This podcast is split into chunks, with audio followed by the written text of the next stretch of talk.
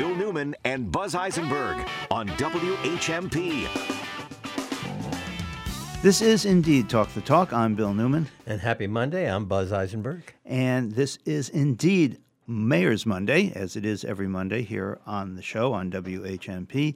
And our mayor this Monday is Roxann Wedegartner, the mayor of Greenfield. Madam Mayor, thank you so much for being with us. I'd like to begin by asking you about a very important topic, important to Greenfield, but also a topic that is raised in every city council across the Commonwealth at this time of year, which is how is the city's money going to be spent?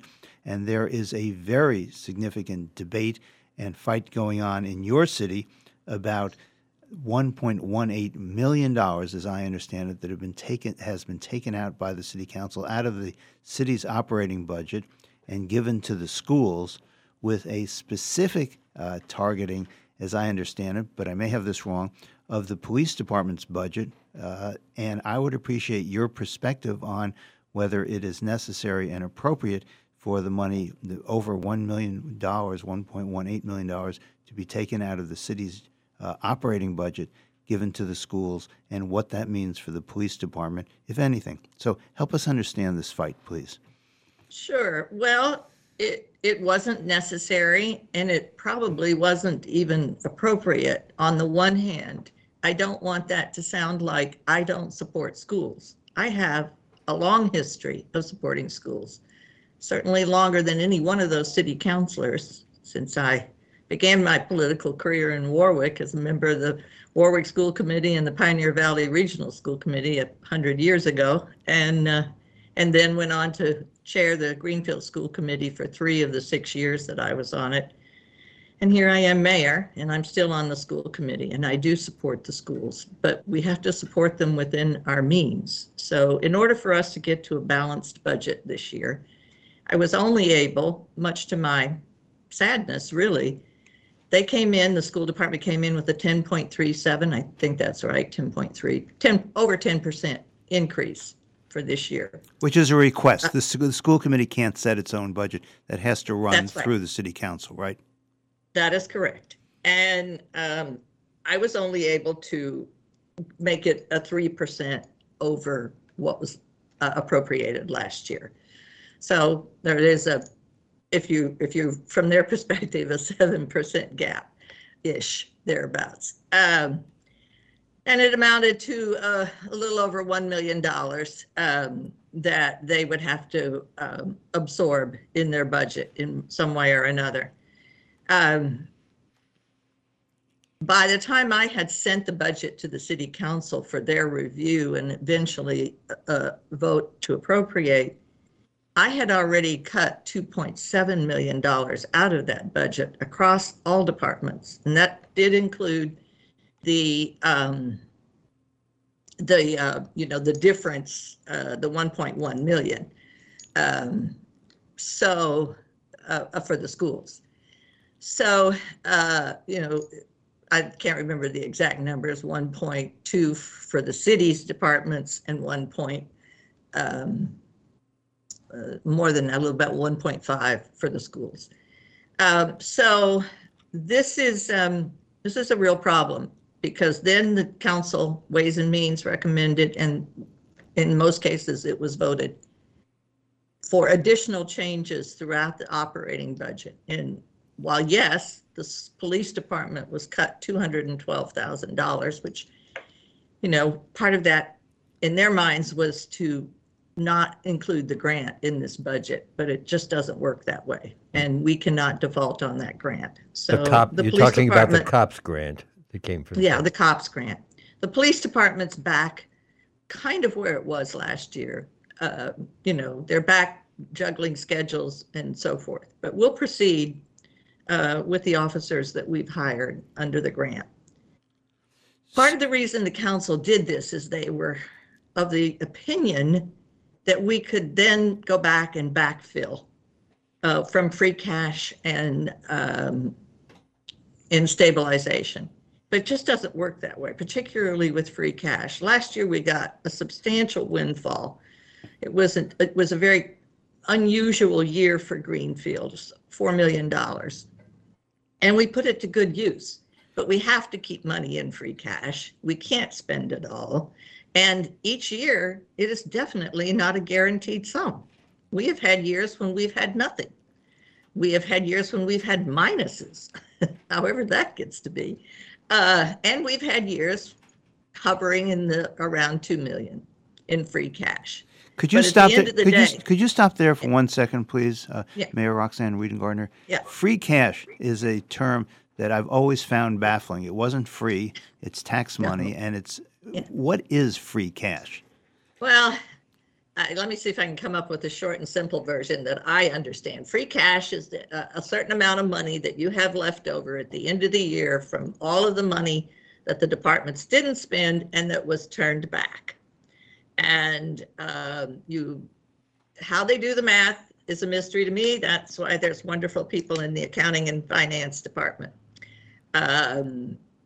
Certainly on a Monday morning, it's a mystery to me. So free cash, is free cash kind of like the savings account for the city? It's money that is there for emergencies, essentially, and or to cover bills? And it is intended to be used for only one-time expenses that you might not have expected, and so forth. So if we were to come back with a supplemental budget end of year, roughly, that would be for things that expenses that we were not able to cover. It's not to cover departmental budgets, stem to stern, or make up a difference in this budget or that budget. And don't get the impression, while the chief's budget, Chief Haig's budget, was probably the largest cut in departments, they also cut $600,000 out of health insurance. $600,000 out of the health insurance that we are obligated to pay our employees. That's the big problem right now. The other cut that made no sense and was quite reckless and irresponsible was the $200,000 that was taken out of short-term debt interest. When we have a firehouse, a brand new fire station, and a brand new library that we are funding partially in substantial numbers from borrowing. So we will start, we will have to at some point make good on those. And that is... Well, wait a second. Let's stop there for a second. Let's stop there for 1 second. The city has indebtedness. It has bonds, I take it, to pay for these capital projects. The city, no more than the federal government, can't afford to default on that. It has to pay that interest and principal payments, doesn't it? I mean, that's a legal obligation. That is correct. But... I don't pretend to understand the city council and their reasonings. They don't believe that. They believe that somehow or other, the bonding agencies will look the other way, and that we'll somehow or other come up with that money somewhere along the way. So that only happened Wednesday and Thursday of last week. Our finance director is still going through the budget to see where and what we can do and where our problems are. I do know that the cut in health insurance, we are hiring daily. And part of the package is your health insurance. We'll have to stop hiring people, and that includes teachers. This is the weird piece of this. All of those cuts were ostensibly to help the schools. But in theory, they cut teachers' health care. They cut the ability to hire new teachers. They cut their workers' comp. There's just a number of decisions that were made that really, to get to that $1 million, when they already had a balanced budget in front of them. There could have been some legitimate case made for a few $100,000, but $1.1 million is basically ridiculous. Can you tell us where the cuts come from? I mean, the budget of the city is not an ever-expanding pie. It is simply the size of what it is. So if you're going to give $1.18 million more to the school side of the budget, you're going to have to take out $1.18 million from the city side, or everything else but the schools part of the budget, and therefore some departments are going to, in fact, be impacted either in their operations, their number of personnel, or the like. Can you tell us what departments are going to be hurt by the cut?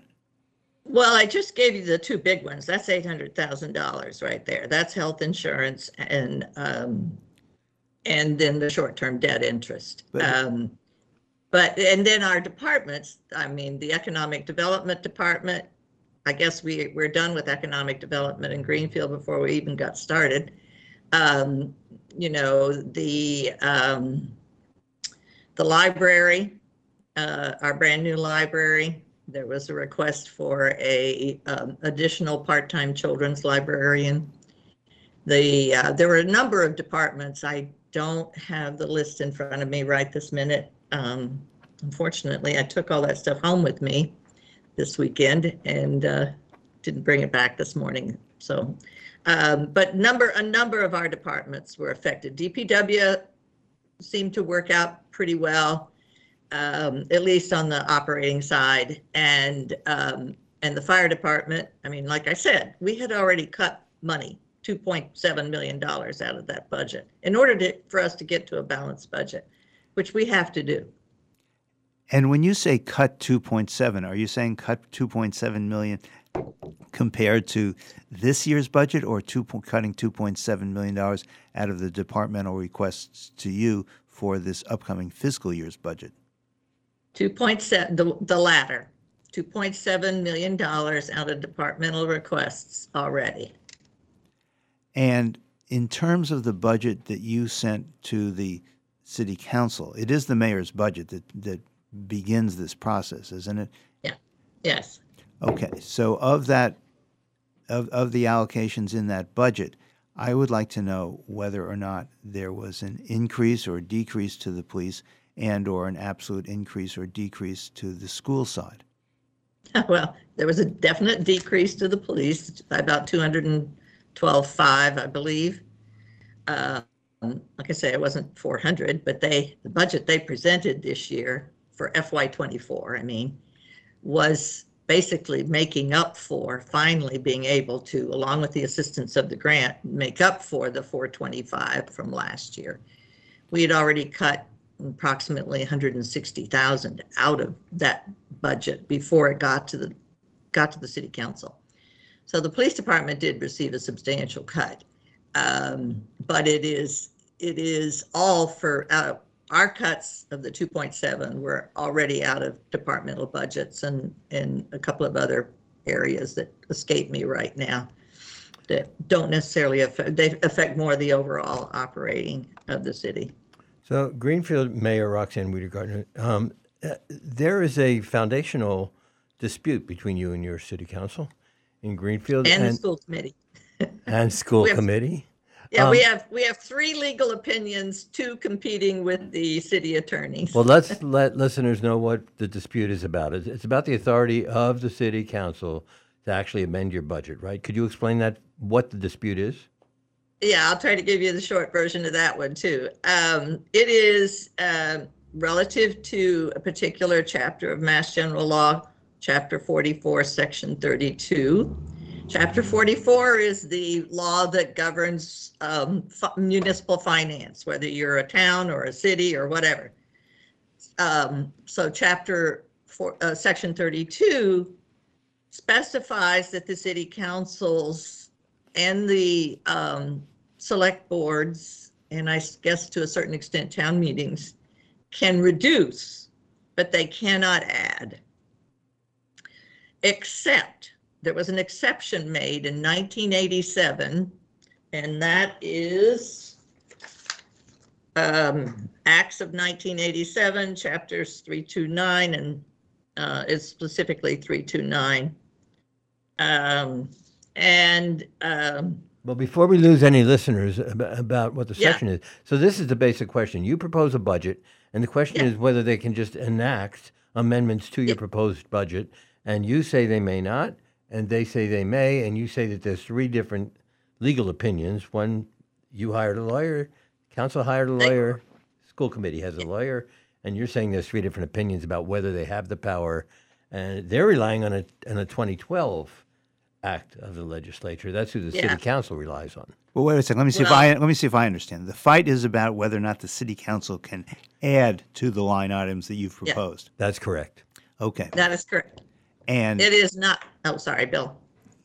And as I understand it, the city solicitor's opinion is the city council can't do that, and the city council has a lawyer's opinion saying, yes, they can do that. All very interesting. You do not have 5 years to figure out this litigation because the budget starts July 1st. Well, they just did it, right? So that's why I'm asking the mayor. So, as you know, there's more nuances always to these disputes than that cut and dried. The city council can clearly cut a budget. They cannot add, except in the circumstances of adding to the school budget, if, this is the big if, this is sort of the crux of the argument, if the city council has accepted the provisions of Chapter 44, Section 32 by a vote that is approved by the mayor. And then there's another step. The school committee has to take a vote to request that the city council add to the school budget. Doesn't have to have a sum, just that says we request that this year's budget, whatever. I'm on the school committee. We haven't done that yet. So anything we do after this is a little behind the fact.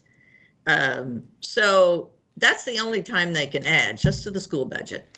The reason there's three opinions is because the city, if you let me do this quickly, maybe, or okay, come back to it. The city solicitor has said the mere mention of it in the charter does not make a vote. It requires, to follow the steps of the procedure, a vote by the council to accept a request by the, and me to approve, and, or not me, but whoever's the mayor, and the school committee also requesting. So some of those steps may or may not have been done. The city solicitor does not think that the 2012 piece is valid either, because that was simply Bill Martin accepting when we did the charter change or charter update in 2012, Bill Martin accepted that section as amended in the budget. Oy vey. The charter. Quite complicated. We are always so grateful to have Mayor Roxann Wedegartner, all of our mayors, but especially today, Mayor Roxann Wedegartner. We're going to take a break. We're going to come back. And we're going to find out whether Greenfield will have a budget because, well, it's about the fiscal year is about to start. What is going to happen? We'll be right back.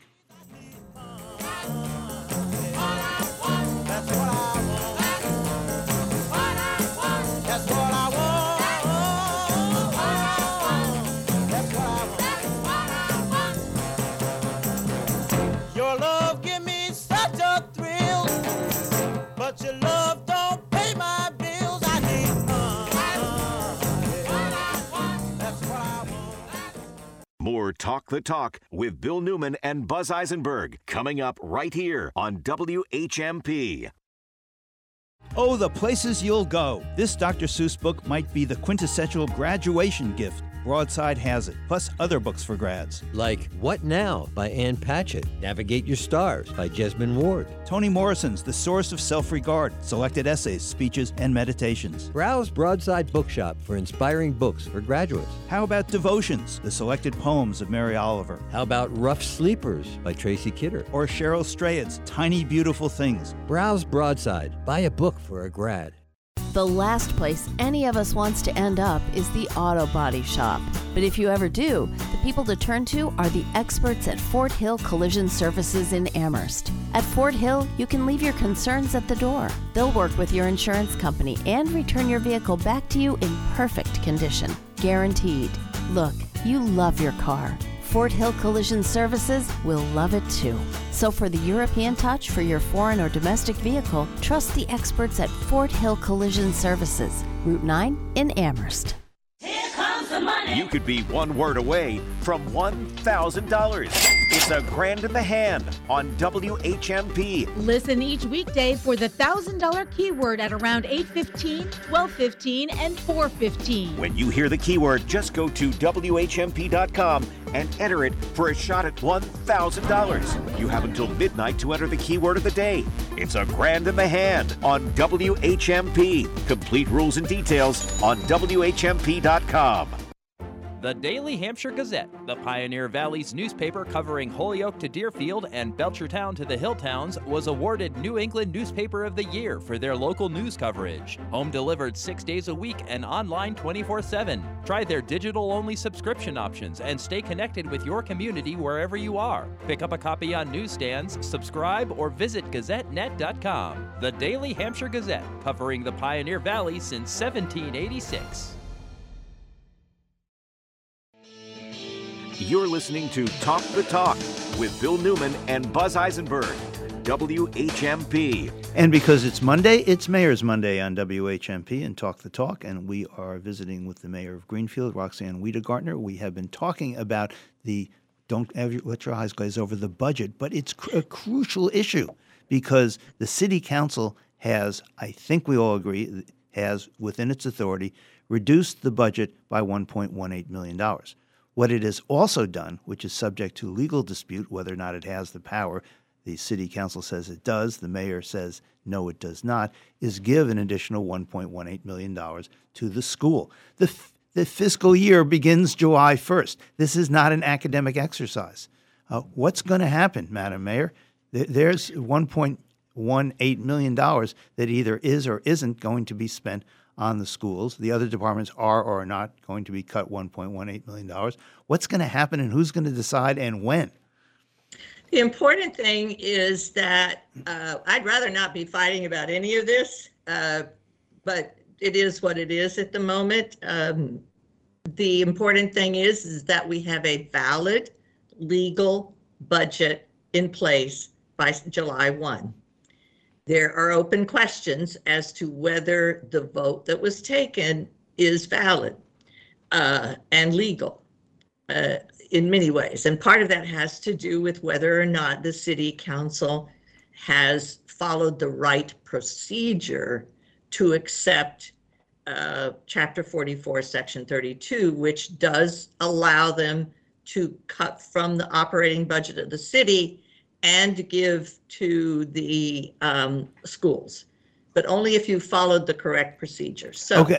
And you're saying that the city council and the city itself has not accepted the procedures. So the old procedures remain, which are that the city council can reduce your proposed budget, the mayor's proposed budget, but can't add to it. Is that right? That is right, Bill.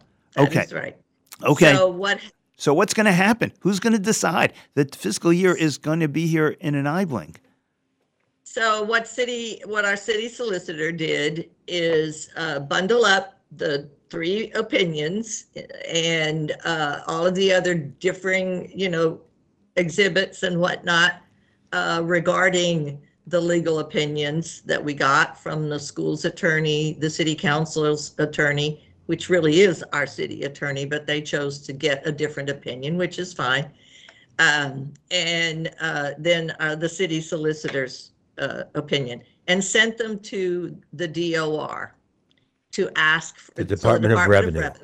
Yep. To ask for their guidance in how they should proceed and how they view what has transpired and whether or not the city has acted properly. Okay, there is some precedent in the city in previous years for the city councils, and probably Mr. Singer was on one of those city councils, to do that. But just because you've done it wrong one year doesn't mean you can continue to do it wrong. So unfortunately, it has come to a head as to whether we need to resolve the issue of whether the council has ever really properly voted to make that amendment. And I don't know how long that will take. That information was sent to the Department of Revenue on Friday. They tend to get back to whoever's, sending the question pretty quickly, I think, especially if they happen to represent a major law firm in Western Massachusetts. Okay, so I understand the following. First of all, on your and the city council's report card from the school department, under the heading, plays well with others, you're going to get a no, all of you. That said, with the Department of Revenue, it will give an opinion. Is that going to be accepted by the city? I don't know. Because it's not a judicial determination. No. It's just an opinion. Well, it's not just an opinion. It is the opinion of the Department of Revenue. So far, so good. But are you going to adhere to whatever the DOR says, and will the city council? And at that point, why wouldn't the city council say, well, okay, we didn't go through this hoop of accepting this new section of the law. Why don't we accept it now, and then we can do it? Well, I that is probably part of it. I haven't seen all the questions that the attorney sent to them. DOR is a very important partner in this, because they have to certify our budget. That's who certifies whether we can actually have a valid legal budget or not. So it's important that we contacted them. It's important that they get back to us.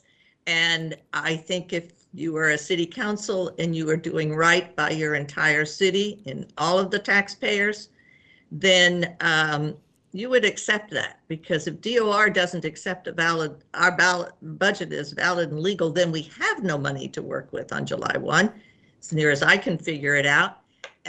If we come to some resolution, then we will deal with the budget that we have, and that might mean hiring freeze, etc. We're going to have to leave it there. We have been speaking with the mayor of Greenfield, Roxann Wedegartner, on this Mayor's Monday. Thank you so much for being with us on your regular time and space here on our show. Madam Mayor, we really appreciate it. Thank you, Mayor. And thank you. Thank you for your patience. Bye. Bye-bye. This is a story about Billy Joe and Bobby Sue, two young lovers with nothing better to do than sit around the house, get high and watch a tube. Here's what happened when they decided to cut loose. They headed down to old El Paso. I swear they ran into a great big hassle. Billy Joe shot a man while robbing his castle. Bobby Sue took the money and run. You're listening to Talk the Talk with Bill Newman and Buzz Eisenberg. For WHMP News, I'm Jess Tyler. Northampton Mayor Gina Louise Sciarra presented the fiscal 2024 budget to City Council late last week. The $132.3 million proposed budget represents an increase of 4.7% from this year's budget and includes money for the creation of a new Climate Action Department, Resilience Hub, and a proposal to hire student officers to address the staffing shortage with the police department. The proposed budget also includes a ramping up of the Division of Community Care. Sciarra told the council she's hopeful for the future of the city, with ambitious plans and a strong drive toward progress and long-term success. The Massachusetts Commission on LGBTQ Youth will work with Stonewall College at UMass for training to benefit Amherst and Amherst-Pelham Regional Schools beginning at the start of school next year. This comes as a response to recent allegations of transphobic comments by counselors at the middle school and a Title IX investigation. The training will involve consultation with students and will require the cooperation of Acting Superintendent Douglas Slaughter. The Safe Schools program for LGBTQ students is also developing an education, outreach, and advocacy program to increase positive engagement of parents and caregivers of LGBTQ youth. The Bombeck Center for Arts and Equity will remain music-free until an automatic sprinkler system is installed in the center's sanctuary. Fire Chief John Devine ordered that all indoor music cease, as Bombex is considered a nightclub due to occasional liquor sales, which would require the sprinkler. Devine's order follows a meeting last Thursday with city officials and Bombex staff to address problems. The Bombeck Center is located in Florence's historical Congregational Church. For today, it'll be mostly sunny, highs 70 to 74. Tonight, partly cloudy, overnight lows 42 to 46. And the outlook for Tuesday, sunshine and clouds, highs in the lower 70s. I'm 22 News Storm Team Meteorologist Adam Stremko on 101.5 WHMP. This news update in Spanish is brought to you by our friends at Holyoke Media. Yo soy Johan Rashibega con la síntesis informativa de Holyoke Media. El presidente Joe Biden y el principal republicano del Congreso de Estados Unidos, Kevin McCarthy, subrayaron el miércoles su determinación de llegar pronto a un acuerdo para elevar el techo de deuda del gobierno federal de $31.4 billones y evitar un incumplimiento económicamente catastrófico. Después de un enfrentamiento de meses, el presidente demócrata y el presidente de la Cámara de Representantes acordaron el martes negociar directamente un acuerdo. Se debe llegar a un acuerdo y ser aprobado por ambas cámaras del Congreso antes de que el gobierno federal se quede sin dinero para pagar sus cuentas tan pronto como el 1 de junio. Vamos a unirnos porque no hay alternativa, dijo Biden a los periodistas en la Casa Blanca, diciendo que acortaría su viaje a Asia y regresaría a Washington el domingo, pero que las discusiones a nivel de personal continuarían en Washington. El límite debe levantarse regularmente porque el gobierno gasta más de lo que recauda en impuestos. Biden partió el miércoles para la cumbre del Grupo de los 7 de líderes mundiales de viernes a domingo en Hiroshima, Japón. En otras informaciones, el gobernador de Montana, Greg Gianforte, firmó el miércoles una legislación para prohibir que TikTok de propiedad china opere en el estado para proteger a los residentes de la supuesta recopilación de inteligencia por parte de China, lo que convierte a Montana en el primer estado de Estados Unidos en prohibir la popular aplicación de videos cortos. Montana prohibirá que las tiendas de aplicaciones de Google y Apple ofrezcan TikTok dentro del estado, pero no impondrá ninguna sanción a las personas que usen la aplicación. La prohibición entrará en vigencia el 1 de enero de 2024 y es casi seguro que enfrentará desafíos legales. Yo soy Johan Rashi Vega y esta fue la síntesis informativa de Hollywood Media a través de WHMP. This news update in Spanish has been brought to you by our partners at Holyoke Media.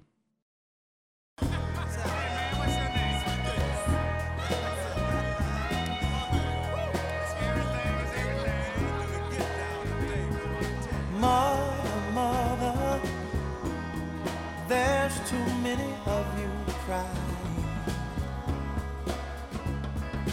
Brother, brother, brother, there's far too many of you dying. You know we've got to find. On Martin Luther King Day, in the year 2011, we had on the show, the 9 o'clock show with Bill Newman, we had 4 African-American members of the community here in the studio. And I asked a question, and I said, I'm a little embarrassed. I know all of you, and I've known all of you, some of you for a long time as friends, and I've never asked you this question. So I hope it's not a bad question. And I asked the question, what it's like to be black in the Valley. And I was really nervous asking the question, as in, what could the response be? And the response was actually really affirming and said, no one ever asks, or not no one, but generally speaking, people don't ask. And I was thanked for asking. And that was the beginning of this segment, Black in the Valley, that has now been with us almost without fail, twice a month for over 12 years with the segment's hosts, the professor Karly Tartakov, and the Reverend Dr. Jacqueline Smith-Crooks. This will be the last show for them hosting the series, although I'm sure they'll be back with us from time to time on this segment and others. And Professor Amilcar Shabazz, professor at the African American Studies Department, head of the department actually, at this point, is with us as well. Professor Shabazz is going to be the new segment host for Black in the Valley. And we also have with us in the studio Professor Dimitri Shabazz, who has been a regular guest here on Black in the Valley. So let me ask you the question that I posed. Is there any difference 12 years later from your perspective, Karly Tartakov, with regard to being Black in the Valley? Are you asking me? I am. What it's like to be black in the Valley? I'm asking whether there are discernible differences over the past 12 years, looking back. Yeah, I think there's more awareness of our presence in the Valley. And I think part of it is being on a show like this. When we started, there were very few outlets, except at the university, possibly. And maybe radio shows like Karly and Njeri, and then there were other people who who have done that, had that kind of role, but not something that was expressly asking for what are the experiences of African Americans in this valley. And I guess it's been affirming to me that we have been able to lift up figures, the hidden figures that are in our communities, and shine a light on their challenges and experiences and struggles and joys. Let's remember the joy of being Black, an African American in this world. And I believe that our show, our segment, has helped to move that agenda along, to answer your question. Let me turn from Professor Karly Tartakov to the Reverend Jacqueline Smith-Crooks, and I pose to you the same question. Jacqueline? For me personally, and thinking out of the space of being part of the collective, I'd say there's been some change. I didn't know anything about WHMP until we were guests there. There was no outlet when I'd go home, either to the South or when I was in Albany, New York. They'd ask about the music that was on. And I don't know that we had our music and radio talk shows were woven in there together. So I would say there has been some. And I have reason to believe that our presence on the radio impacted the larger community, because people have said, I heard about you on WHMP. Massive changes, I think I probably anticipated. But I have to remember that change takes a while sometimes. That was Jacqueline Smith-Crooks, the Reverend Dr. Jacqueline Smith-Crooks. We are joined live on the phone by a very special regular guest of this show, Representative Mindy Domb. Representative Domb, are you in? Oh, Mindy! Mindy, you are live and on the air. You are joining Professors Dimitri Shabazz and Amilcar Shabazz and Karly Tartakov and the Reverend Dr. Jacqueline Smith-Crooks. I know you know this is Jacqueline and Carly's final show as the host. They'll be back with us for sure from time to time. And I know you want to share a few words. So, Representative Mindy Domb, the microphone's yours. Thank you so much.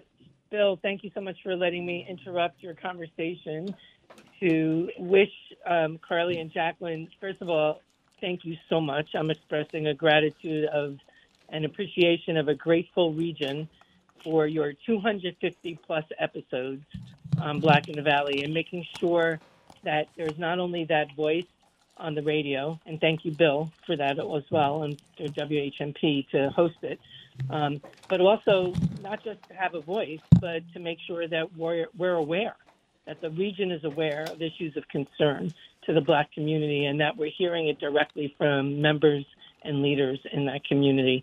I can't begin to tell you how valuable that is for the whole valley and beyond.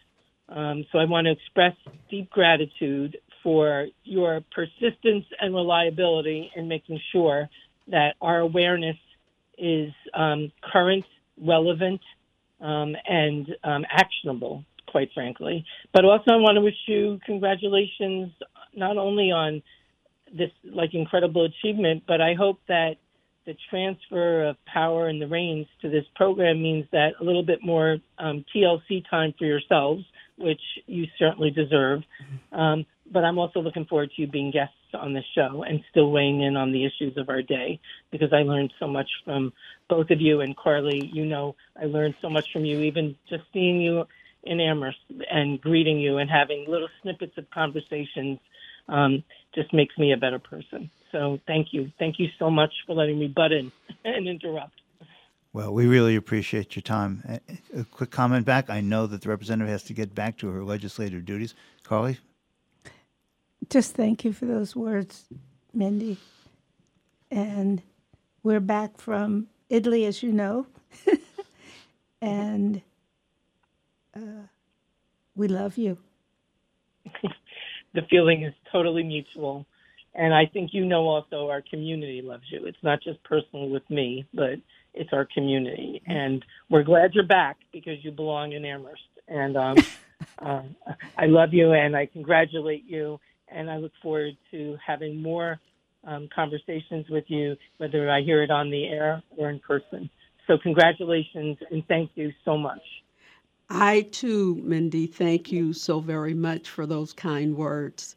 I feel confident when I think about having you over in the legislative role on my behalf and on behalf of people who look like me. And I feel a sense of justice that comes through what you do and why you do it. And I feel I feel like you live it. Thank you. Thank you so much. That's extremely powerful and meaningful to me. And I hope that you'll hold me accountable to your very kind words. Thank you, Representative Mindy Domb. Thank you for joining us on this very special Black in the Valley. We'll be right back more with another very special guest right after this.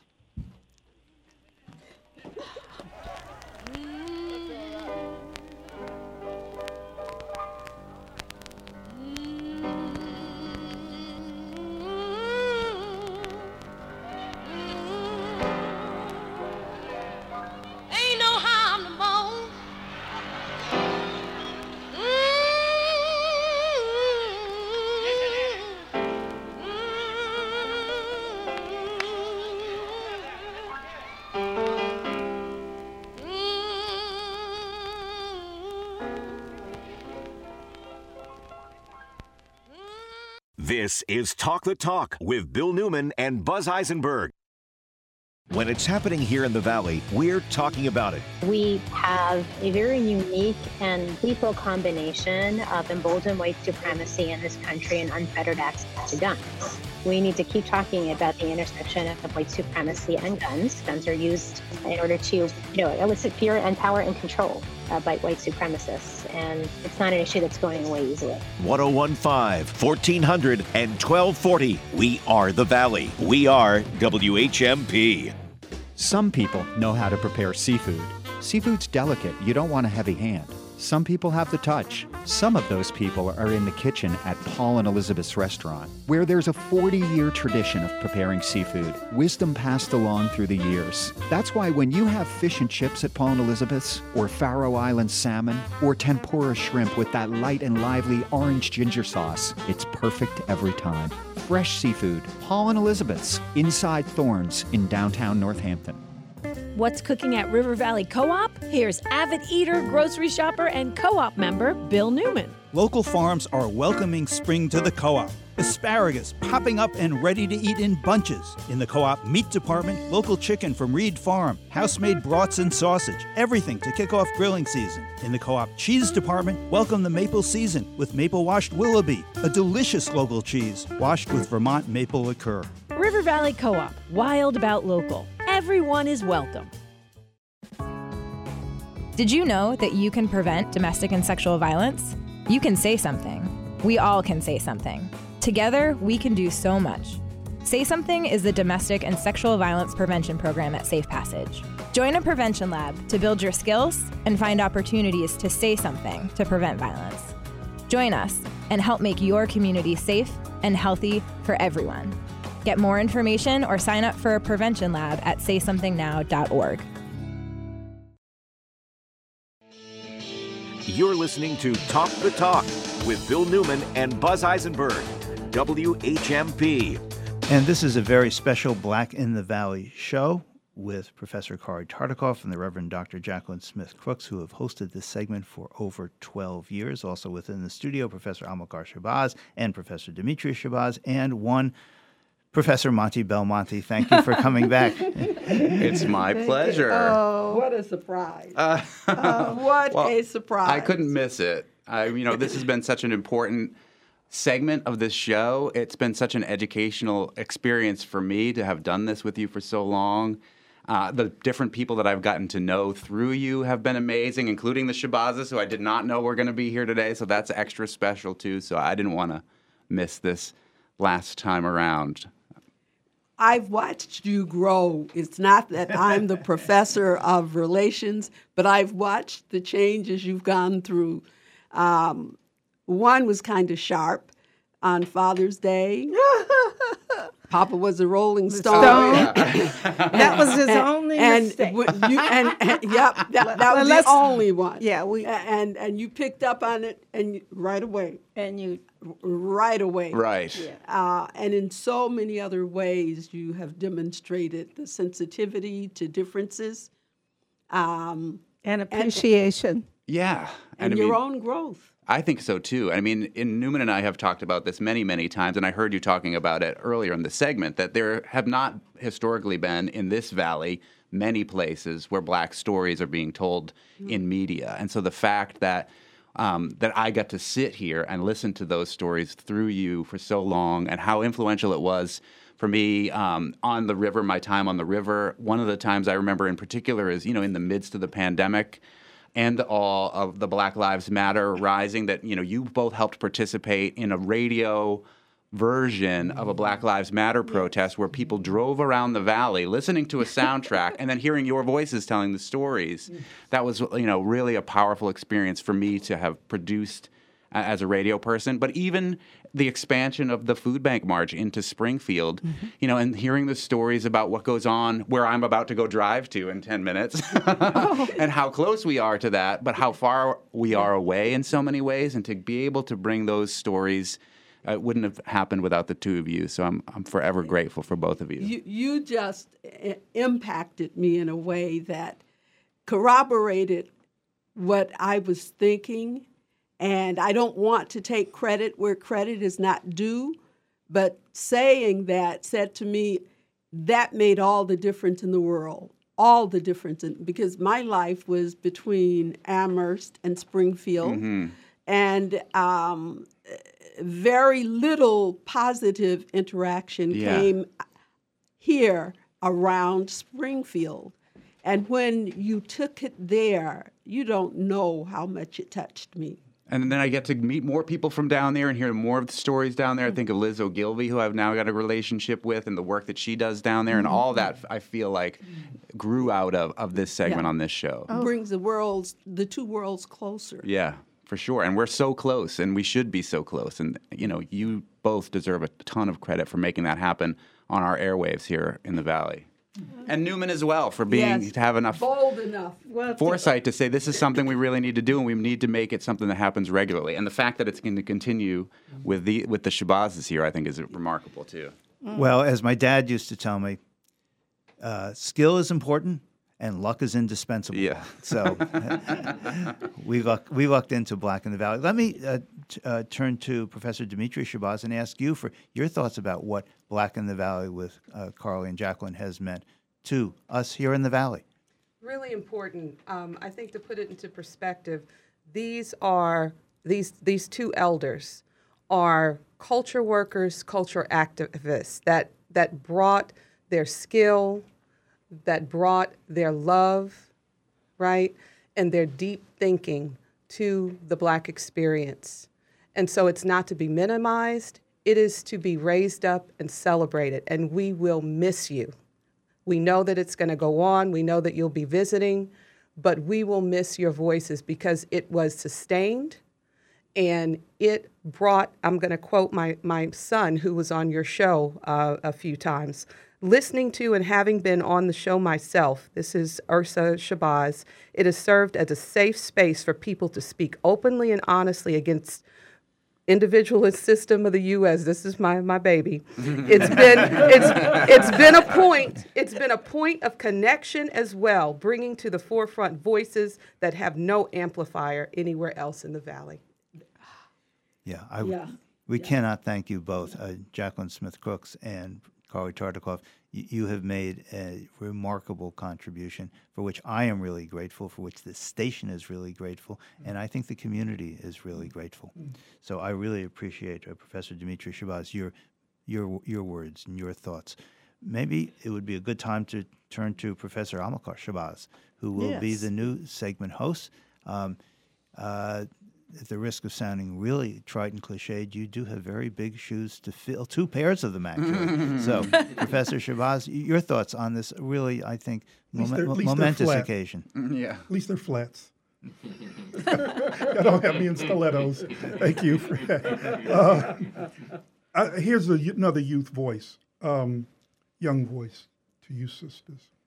When reflecting on what Black in the Valley has meant to me over the years, I can't help but remember the Veterans Day episode in 2019.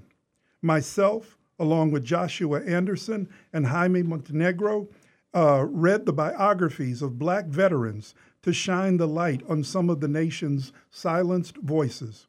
Dr. Tartakov and Dr. Smith-Crooks have done a fabulous job of lifting Black voices and growing connections with all people, no matter their identity. Thank you for your ongoing contribution to our community in and out of the recording studio, Monica Cage. Thank you. Oh, that's beautiful. Thank you. That was very beautiful. Thank you, Monica. Well, let me ask you this. Professor Amilcar Shabazz, your thoughts about continuing what Karly and Jacqueline have begun and have made part of this community for the past over 12 years? I think the lesson is the listening to and the amplifying of the many voices, the diversity and range of voices in our community. That's one of the things I'm struck by. They've found people, invited people, and we brought people in, authors, artists, the whole range and gamut of our community to come in and speak for themselves, about themselves, for themselves, and that's what I hope to see continue. I would like to make one last statement. I know that I talk slow, but Bill, one of the things that I commend you for is immediate action. Very often people see something needs to be done, and it might be done down the road. You did it on, I'd never seen anything happen so quickly. You did it on that day. Yes. I appreciate you, that so very much. Karly Tartakov, I loved you before you came on this show as a regular host, and I love you even more now. Jacqueline Smith-Crooks, it's been an honor to work with you as well. Amilcar Shabazz, I really look forward to our continued relationship and your continuing Black in the Valley. Dimitri Shabazz, thanks for being with us today. And Monty, you too. Really appreciate it. Oh, yeah.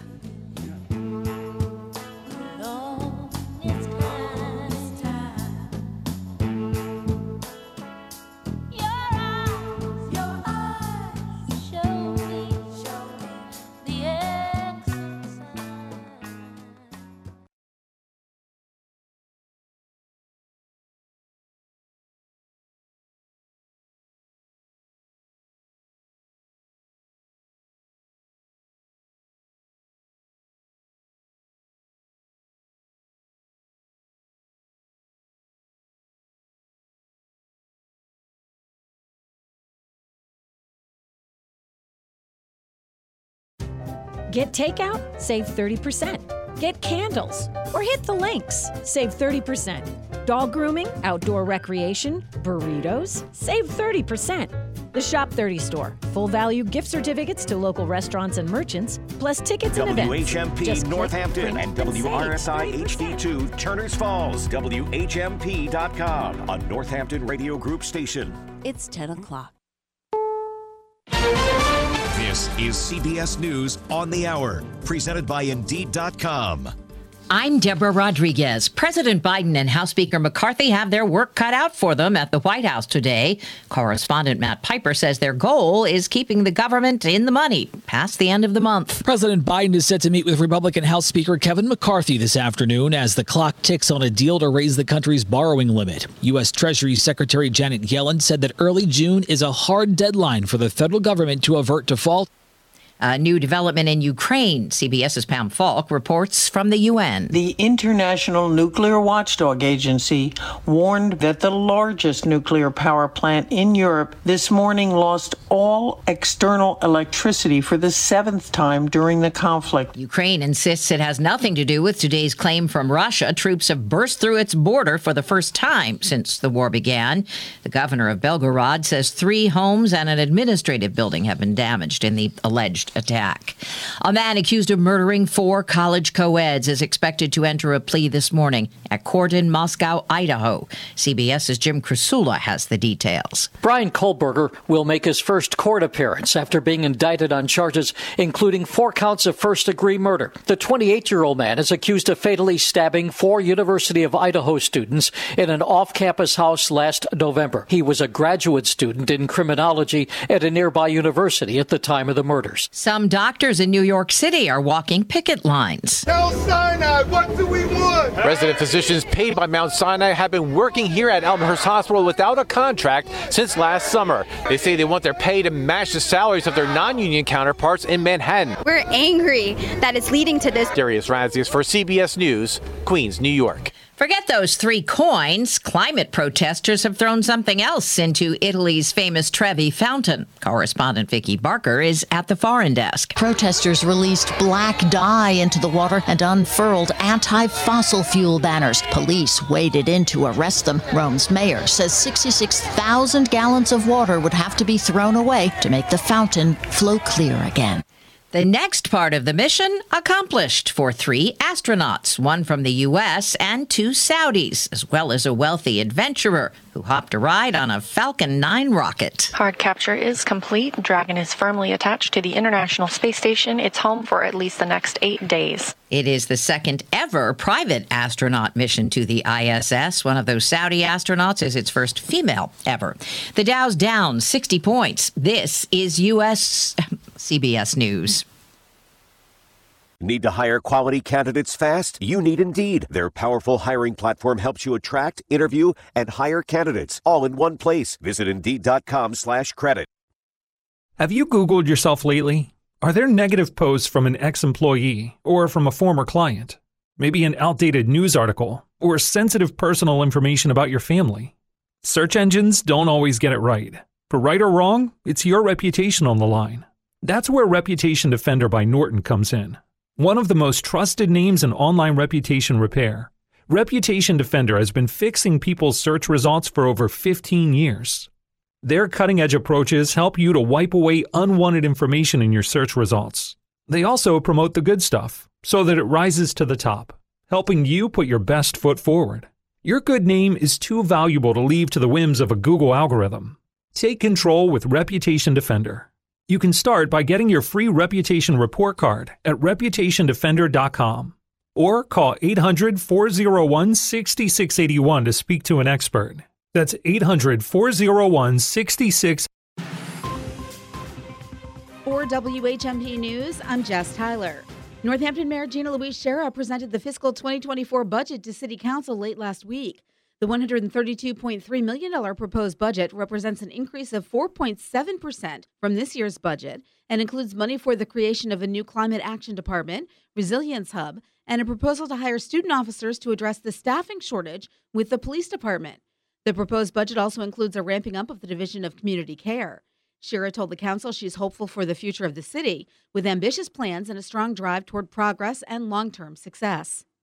The Massachusetts Commission on LGBTQ Youth will work with Stonewall College at UMass for training to benefit Amherst and Amherst-Pelham Regional Schools beginning at the start of school next year. This comes as a response to recent allegations of transphobic comments by counselors at the middle school and a Title IX investigation. The training will involve consultation with students and will require the cooperation of Acting Superintendent Douglas Slaughter. The Safe Schools program for LGBTQ students is also developing an education, outreach and advocacy program to increase positive engagement of parents and caregivers of LGBTQ youth. The Bombeck Center for Arts and Equity will remain music-free until an automatic sprinkler system is installed in the center's sanctuary. Fire Chief John Devine ordered that all indoor music cease, as Bombeck's is considered a nightclub due to occasional liquor sales, which would require the sprinkler. Devine's order follows a meeting last Thursday with city officials and Bombeck staff to address problems. The Bombeck Center is located in Florence's Historical Congregational Church. For today, it'll be mostly sunny, highs 70 to 74. Tonight, partly cloudy, overnight lows 42 to 46. And the outlook for Tuesday, sunshine and clouds, highs in the lower 70s. I'm 22 News Storm Team Meteorologist Adam Stremko on 101.5 WHMP. This is Talk the Talk with Bill Newman and Buzz Eisenberg on WHMP. And welcome to Talk the Talk. I am Buzz Eisenberg. I'm Bill Newman. And we have with us a special guest. I always, by way of disclosure, David Singer was my law partner for about over 20 years. How could that influence this discussion? No, I'm perfectly impartial. Absolutely impartial. And it doesn't matter that he was the president of the Greenfield City Council or chair of the Greenfield School Committee, or that he currently serves as chair of the Zoning Board of Appeals. I have no high regard for this guy, Bill. Okay, good introduction. Neutral, not too many positions, not a lot of accolades, no adjectives. I think it's well done. But this is what he really is. He is an observer, an insider's observer of Greenfield's politics and the civics involved in the complicated, I dare say more complicated than many wish, Greenfield political what's the right word? Scene. Scene is a good one. That's a good word. Scene, yeah, I like that. Hello, David Singer. Hello, Buzz Eisenberg. Hello, Bill Newman. Hi. Oh, and we could name this segment the continuing conundrums, something like that. Ooh, I like it. There's That's alliteration fine. And everything. So, given the all right, let's go. All right. Well, let's start with another C. The civics involved in what we've been witnessing during this budget season. The tensions between the mayor of Greenfield, Roxann Wedegartner, and the city council of Greenfield. David, give us a civics lesson. Okay, well, so the mayor, of course, creates the budget, and it's up to the council to approve the budget. And the council has more power than that, which I did listen to the mayor's segment an hour ago, and we can talk about that in a minute. But assuming that the charter was properly amended, the city council has the right to reduce budgets in all the departments, and they have one right to increase a budget, and that would be in the school budget. So at the end of the day, the city council has a lot of power in the process. So it behooves the mayor to work with the city council during that process so that it's not what it ends up being today. That's my opinion. So from 10,000 feet, what happened was that over the course of the winter, I mean, it could have even started sooner than that, but there were loads of meetings at the council that loads of meeting at the city council level where parents and teachers came and asked the council to please support increases in the schools. And there were responses from many of the city councilors that they intended to do that. So that was out there. I think the mayor's proposed budget was responsible. I think, she has a duty to all the departments, and she did what I believe that she was supposed to do. But she immediately got feedback from the city council that they were not interested in passing her budget as presented. So the question was, what was she going to do then? And she kind of stuck to her guns, and the city council decided that they were on a mission, and they went forward and did what the charter allows them to do. I'm not going to judge it right or wrong, but clearly, if you want to ask me questions about that, I'm happy to answer it. But the civics is that you had the legislative representative body of the city unanimously voting to add $1.2 million to the school budget, taking away from other portions of the town side of the city side of the budget. So, that's democracy as far as I could tell. Well, I just want to revisit our conversation with Mayor Roxann Wedegartner, and ask you, you are an attorney, so you're familiar with this. The mayor contends that the town council, the city council, excuse me, lacks the authority to move money around and give and to restore $1.18 million to the school budget, as was requested by the school committee. She contends that that was never accepted by the city council, the statute that allows them to do that, and therefore it's an unlawful act. Do you have an opinion in that regard? Well, I don't have an opinion that would rise to the level of legal opinion. I don't want to interfere in that regard. I heard what the mayor had to say, and to her credit, you know, she got an opinion. Others got their opinions, and they are differing. But again, from 10,000 feet, what I see is that in order to amend, so the original charter did not have this provision. So the original charter was voted on in 2003. In 2012, however, an amendment to the charter was presented to the city council. I've actually seen the documents, and was approved. And the mayor then, Bill Martin, approved it as well.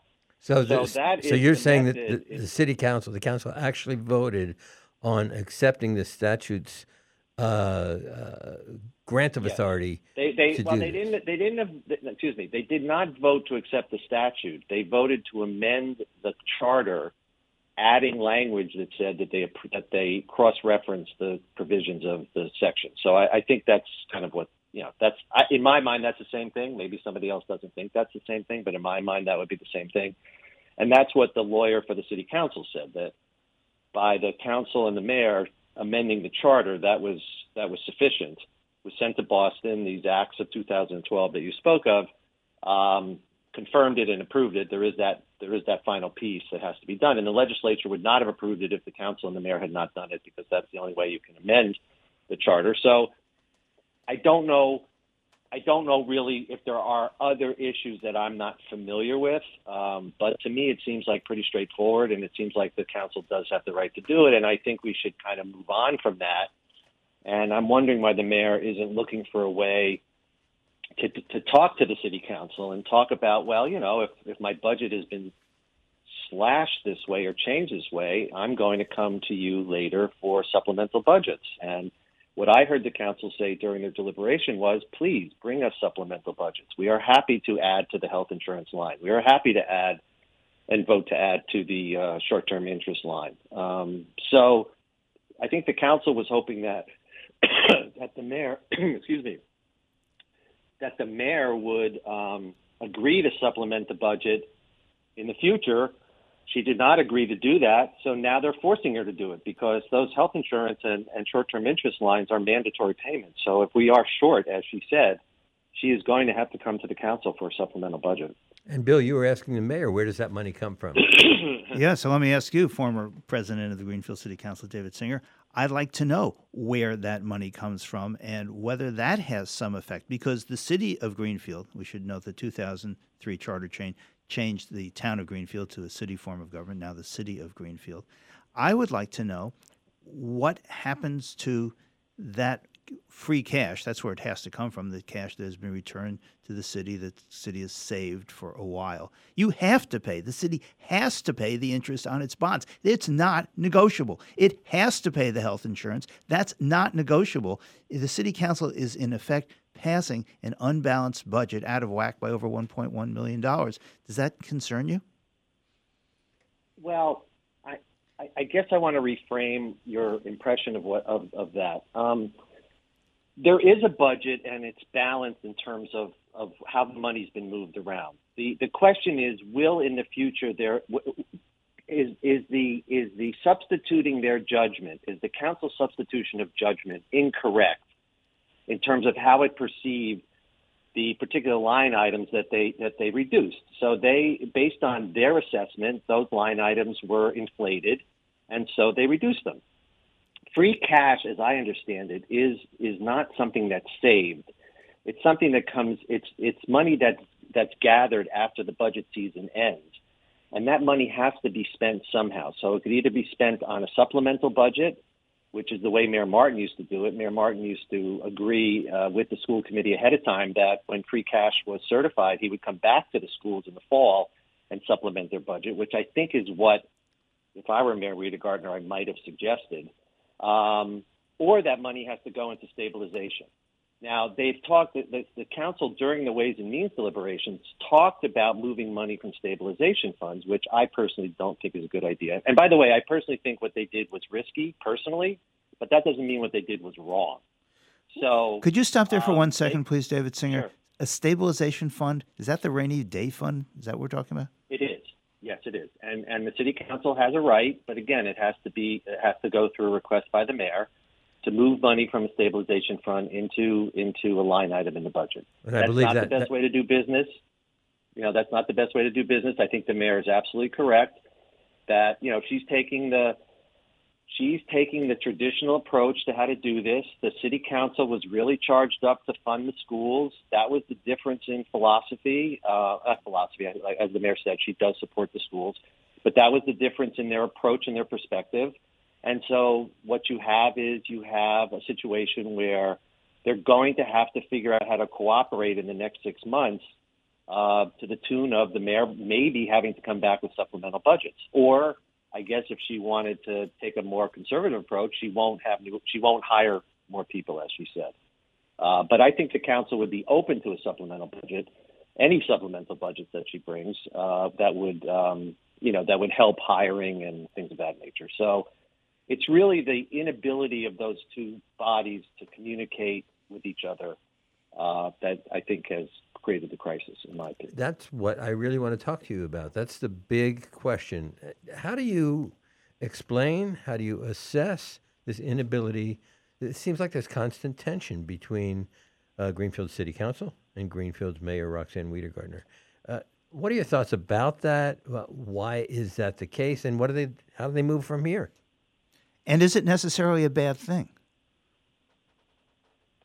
Well, you know, I'll start with what you say, Bill. I mean, my style when I was in the city government was to try to work with everybody because I felt that we were all in it together, and that, you know, at the end of the day, that was more fluid. The community appreciated it more when the mayor came with something and told me ahead of time as the president of the city council. And I could let him know that I would support it, and then we went through the process, you know, whatever. That was my style. Mayor Wedegartner, her style is different. I think Roxann Wedegartner feels very strongly about, the power that she has as mayor. She has a vision. She would like to see the city council follow her vision. I don't think that's a bad thing to do, but I think at some point you have to appreciate that these people, that there are differences. And what I think is sadly the piece that makes it more difficult is that when the mayor says things like they're irresponsible on radio, that kind of defeats some of the trust that's necessary in those type of relationships. Well, let me ask you about that, David Singer, because if the city council, and the city council did cut the line item for health insurance, that means that the health insurance for new employees can't be paid, which is required under various contracts. And if the city can't pay the health insurance costs, it can't comply with the contracts, which means it can't hire new people. So that strikes me as a, I don't know if irresponsible is the word, but it's a policy that is self-defeating, it seems to me. And I'd appreciate your telling me if I'm wrong. You're not wrong. I think that what the city council did is not sustainable. That's one of the problems with what they did. But I think the message to the community that they wanted to bring was that they really support education, and and the mayor could not find a way to communicate or work with them to get them to work in a direction where they were both kind of doing it together with an understanding, for example, that, like I said, that there would be a supplemental budget. Same thing happened with the police department. Yes, the city council cut the budget last year, but there was no communication from the mayor that there'd be any kind of supplemental approach to that, which I think the city council would have recognized. And then it came to a head in February. And so there's just stylistic differences, and those stylistic differences create a lack of trust. And it's really hard to build trust politically, as you know from watching the national scene. And locally, it's the same thing. So without trust between the two bodies, they just act on their own. And that's what's happened here. You have the city council doing what they think is right, You have the mayor telling you what she thinks is right. I'm not sure either one of them are wrong, but they're certainly different. And it would be a lot better for us sitting here in Greenfield if they were able to find a way to do this where we didn't have this kind of a position at the end of the budget season. We are speaking with David Singer, longtime leader of the Greenfield City Council, of the Greenfield School Committee, and currently of the Zoning Board of Appeals in Greenfield. He's sharing his view from 10,000 feet at the political scene in Greenfield, and we're going to be back with David right after this. More Talk the Talk with Bill Newman and Buzz Eisenberg coming up right here on WHMP. It's the all-new Western Mass Business Show with local dynamo Tara Brewster, Saturdays at 11 and Sundays at 2. Brought to you by Realtor Craig Delapena. Over 18 years experience selling valley homes within 10 blocks of rail trails near parks and other conservation areas or antique and historic houses. Contact Craig at northamptonrealtor.com/innovator. The Western Mass Business Show with Tara Brewster, only on WHMP. WHMP is looking for organizations that regularly distribute information about employment opportunities to job applicants or have job applicants to refer. If your organization would like to receive notification of job vacancies at our station, please notify us at Careers, WHMP Radio, 15 Hampton Avenue, Northampton, Massachusetts, 01060, phone number 413-586-7400, or email jobs@whmp.com. Saga Communications is an equal opportunity employer and encourages minorities and females to apply. So I have this friend from school. He told me that he hit his girlfriend during an argument. He said he had a few too many and it was no big deal. He says his dad hits him at home, like that makes it okay to hit her. I've seen him mess with her at parties and I felt really weird about it. I didn't know what to do. Then Nelquit came into our class and talked about being a positive bystander. So I realized there are some ways I can help. I can say, that's not okay, and there's someone you can talk to. I called Nelquit's hotline and found out about counseling near here that's free and confidential. We all get angry sometimes, but there's no excuse for abuse.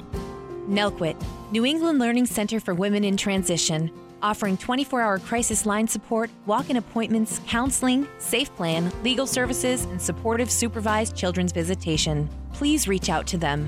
They'll be there. 479 Main Street, Greenfield. Nelquit.org. NELCWIT.org. Information at 413-772-0871.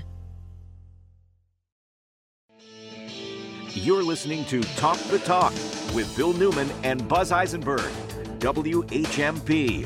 And we are back with David Singer, our observer of the political scene up in Greenfield, Massachusetts. And David, we've been talking about the budget. We've been talking about the mayor's budget, which was, I think, over a 6.5% increase proposed from the current budget. And then the city council took the mayor's budget and amended it. It gave an additional $1.18 million to the schools, as the schools were requesting.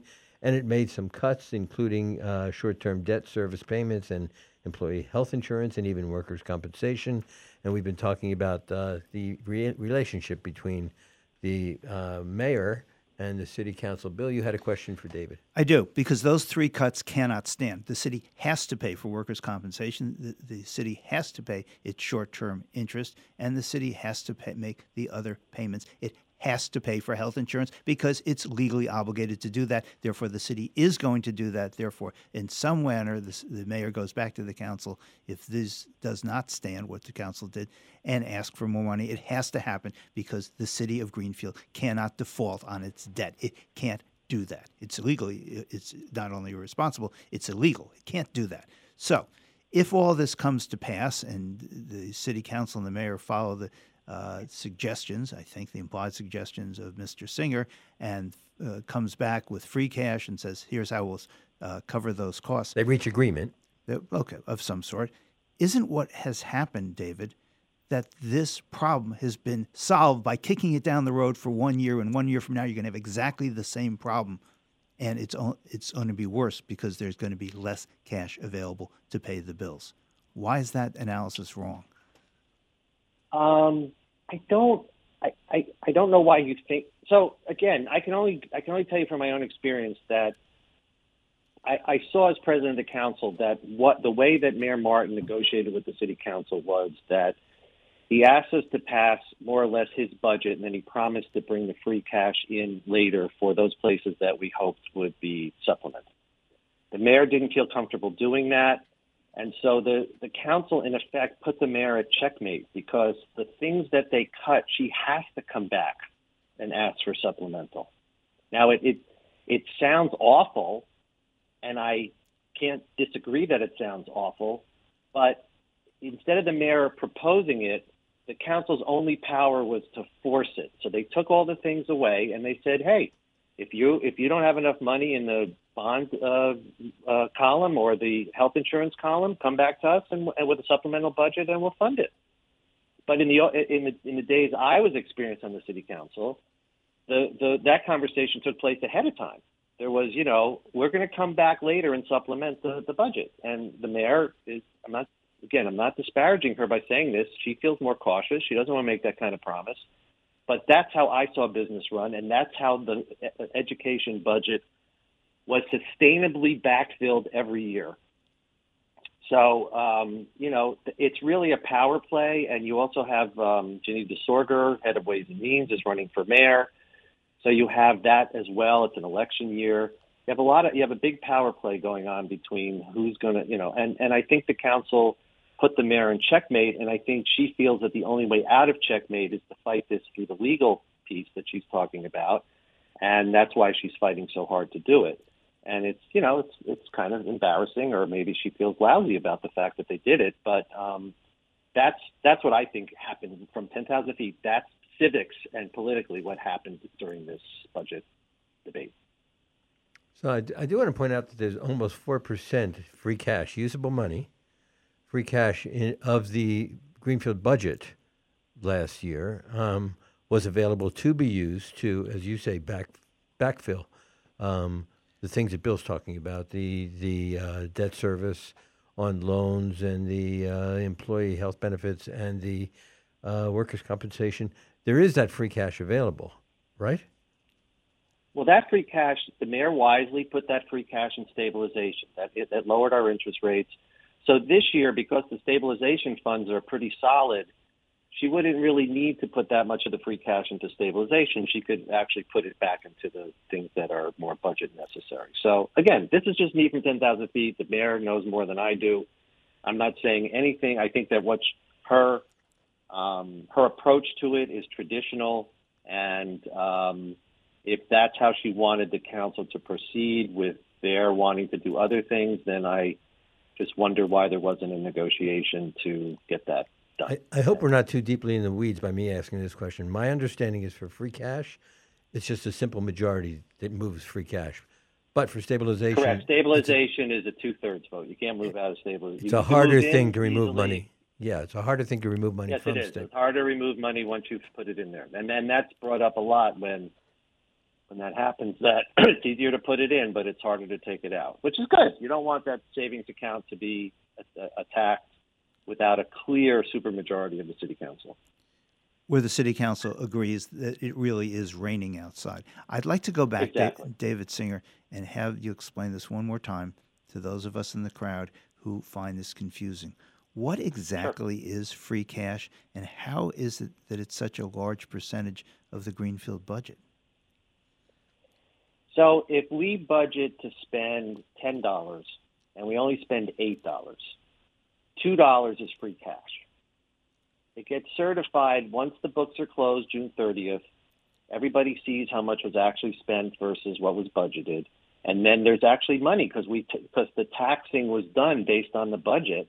There's actually money hanging around, and that's called free cash. And that's either because revenues were higher than expected or that the various departments, for one reason or another, didn't spend all the money they were given. Okay. And in terms of... And historic... Go ahead, sir. Well, I was just going to say Greenfields is not, at about 4%, it's not that high. Agawam famously keeps it around 15%, 13% of their overall budget is free cash, and then they have this mobility to use it. They keep it as free cash. And that's fine. I don't know that. I don't know how. I'm not professor. I'm none of that. And some of the things I'm saying might be very broad brush, and somebody might say, David, that's not exactly right. But free cash is what's left over. Got it. That I know. So, David Singer, I guess the place to end is, I'm just going to ask Bill's question that he ended with a conversation that he had with Mayor Roxann Wedegartner, which is, where do we go from here? How do we end up making sure that the budget is one which the Department of Revenue will certify and that satisfies the needs of the constituents of both the council and the mayor? How is that going to happen? I would hope that the mayor would accept the budget that the city council gave her. And as she's moving towards the fall election, develop a strategy to work with the city council to deal with what she believes are the inequities or the inefficiencies, and, put up a peace flag and sit down with people and explain how she would like to do it and get the support of the city council to do it. That's what I think. I think the idea of going to DOJ, well, I understand DOR. It. DOR. DOR, I mean... Department of Revenue, yeah. As I understand it, I mean, just creates more, it's perceived as the city, different city entities are fighting with each other. I don't know what this fight is about. I think the fight is really about, now that this is done, how are we going to backfill these places where, so that the mayor can feel confident hiring people. The city has to spend this money, David. The city has to spend this money. It's not discretionary. Somehow, money has to be approved in a legal way that will pay for the debt service, that will pay for workers' comp, and that will pay for the health insurance, because otherwise the city can't hire anybody. That's not a tenable position. I hear what you're saying, but I think that I don't think it's that rigid. Yeah, I know. We keep talking. I think there are ways that the two sections of the Bill. This was a unanimous vote of the city council. Mm-hmm. It wasn't like 7-6. Yeah, no, I understand. And this is what I can tell you. I don't live in a city, but I'm very familiar with how we do budgets in my hill town, which is how most hill towns do it.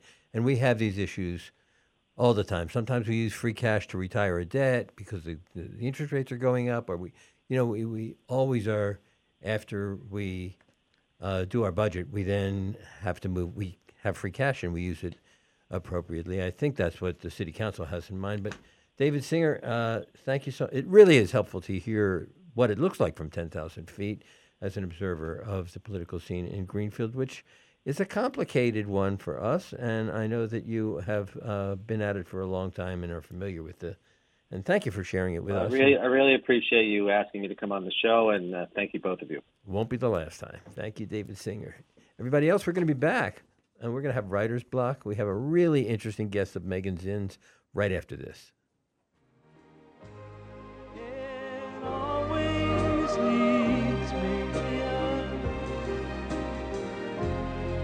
Lead me to your door, the wild and windy night, that the rain washed away,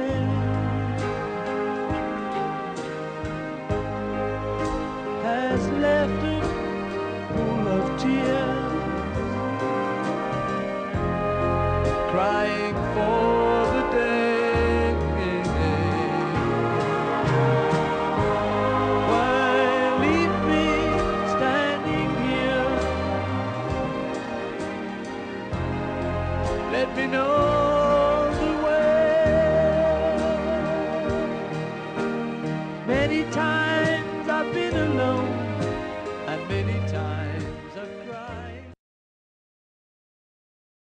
You're listening to Talk the Talk with Bill Newman and Buzz Eisenberg. For WHMP News, I'm Jess Tyler. Northampton Mayor Gina Louise Sciarra presented the fiscal 2024 budget to City Council late last week. The $132.3 million proposed budget represents an increase of 4.7% from this year's budget and includes money for the creation of a new Climate Action Department, Resilience Hub, and a proposal to hire student officers to address the staffing shortage with the police department. The proposed budget also includes a ramping up of the Division of Community Care. Sciarra told the council she's hopeful for the future of the city, with ambitious plans and a strong drive toward progress and long-term success. The Massachusetts Commission on LGBTQ Youth will work with Stonewall College at UMass for training to benefit Amherst and Amherst-Pelham Regional Schools beginning at the start of school next year. This comes as a response to recent allegations of transphobic comments by counselors at the middle school and a Title IX investigation. The training will involve consultation with students and will require the cooperation of Acting Superintendent Douglas Slaughter. The Safe Schools program for LGBTQ students is also developing an education, outreach, and advocacy program to increase positive engagement of parents and caregivers of LGBTQ youth. The Bombeck Center for Arts and Equity will remain music-free until an automatic sprinkler system is installed in the center's sanctuary. Fire Chief John Devine ordered that all indoor music cease, as Bombeck's is considered a nightclub due to occasional liquor sales, which would require the sprinkler. Devine's order follows a meeting last Thursday with city officials and Bombeck staff to address problems. The Bombeck Center is located in Florence's Historical Congregational Church. For today, it'll be mostly sunny, highs 70 to 74. Tonight, partly cloudy, overnight lows 42 to 46. And the outlook for Tuesday, sunshine and clouds, highs in the lower 70s. I'm 22 News Storm Team Meteorologist Adam Stremko on 101.5 WHMP.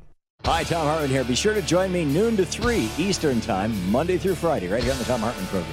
Occupying the media 3 hours a day, 5 days a week for We the People. On 101.5, 1400 and 1240. Join me noon to 3 Eastern Time, Monday through Friday, right here on the Tom Hartman program. WHMP.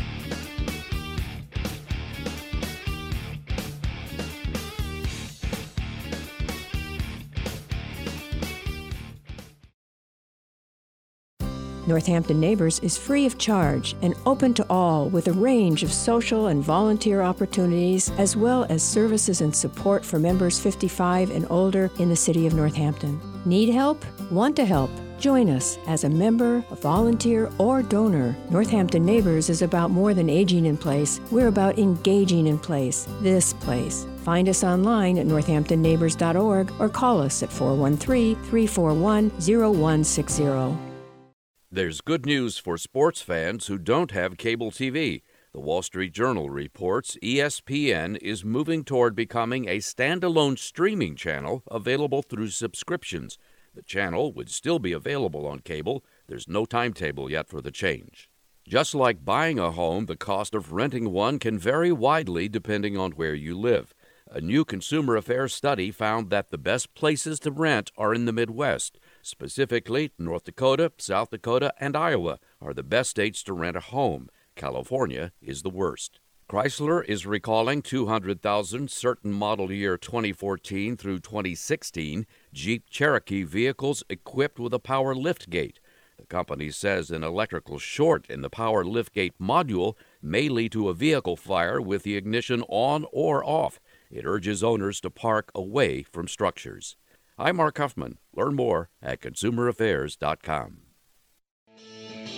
You're listening to Talk the Talk with Bill Newman and Buzz Eisenberg, WHMP. And it is that special time of the week when our regular segment, Writer's Block with Megan Zinn, is today, wonderful. Monday. And we are just so glad to have it. I've been looking at on the internet about your guest today and the short story collection that she is working on. It's really fascinating. It really is. It really is. My guest is Yvette Lisa Ndlovu, and she is a Zimbabwean Saranganu, which translates as both story and storyteller. May I just ask, Megan, could you spell the last name if anybody wants to look? Oh, sure. That's Ndlovu. And I'll say that again later. And she is an MFA student at UMass Amherst, and she received her BA from Cornell. And her first full-length collection of stories, Drinking from the Graveyard Wells, which is a wonderful title, was published in March. And I love this quote. The MFA program director at UMass, Jeff Parker, said of Yvette's work, in Yvette Ndlovu's stories, houses disappear, ravenous ants feast on carnivore lollipops, and gods work at the bank.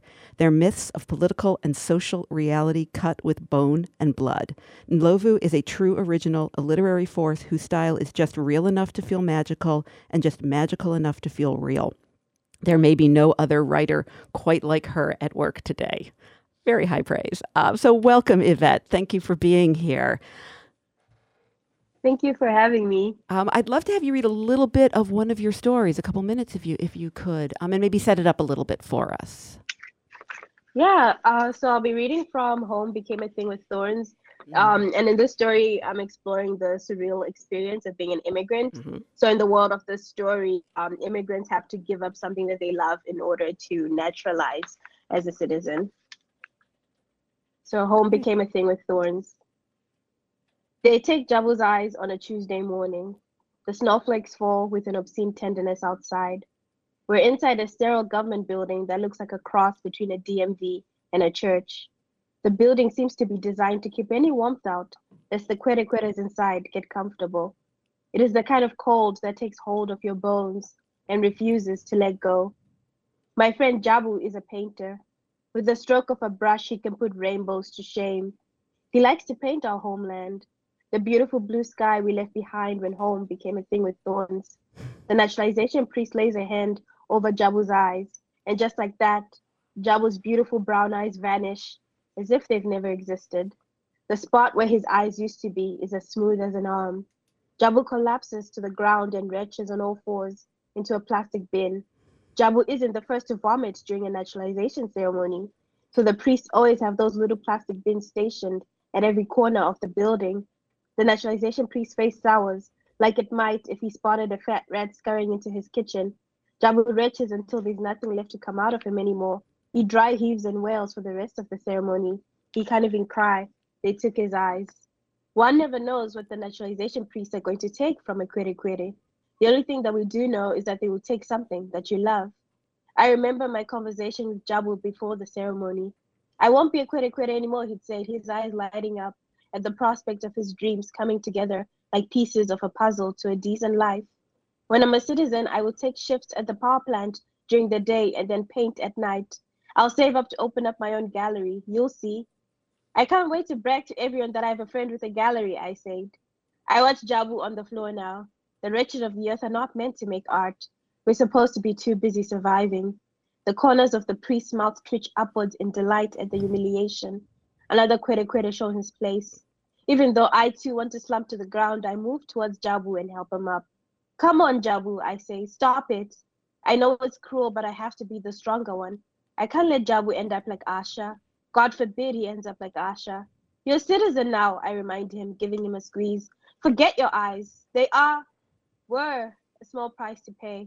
They took, he whimpers, still unable to fully comprehend what happened. My eyes. You can find other ways to make art, Jabu, I say, pulling his hair back so he can retch some more. Others have it worse. Please, I don't want you to end up like Asha was our friend. While we picked up the new language and tried to iron out our old accents, like pressing the wrinkles out of clothing, Asha refused to learn the new tongue. It was her form of resistance. This place would take from us anyway, Asha said. Why not hold on to something? Then the naturalization priest took her language. No longer could she sing Stella Chiwisha and Lena Dembo songs that reminded us of the old weddings and parties from the homeland before everything was lost. She didn't eat for a month after she got her citizenship. We found her hanging from the ceiling on a Saturday night. It could be worse, I say again, trying to convince myself more than him. The naturalization priests don't only take body parts and voices. They can take away joy, names, love, beauty, songs, laughter, family recipes, music, and so much more. I shudder to think about it. But that is the price of citizenship. And I'll stop there. Oh my gosh, that is devastating and beautiful. Beautiful writing. So, Yvette Lisa Ndlovu, tell us about your collection, Drinking from Graveyard Wells. Tell us about the themes and ideas you explore in your stories.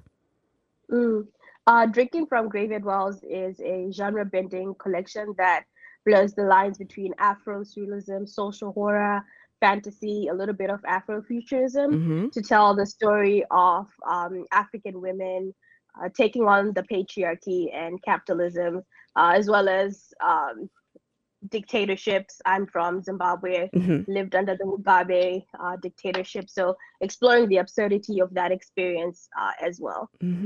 Tell us, for our listeners, if they're not familiar with the term and with the genre Afrofuturism, how would you define it? Yeah, Afrofuturism is Black writers imagining freer futures. So think Marvel's, Black Panther would fall under Afrofuturism.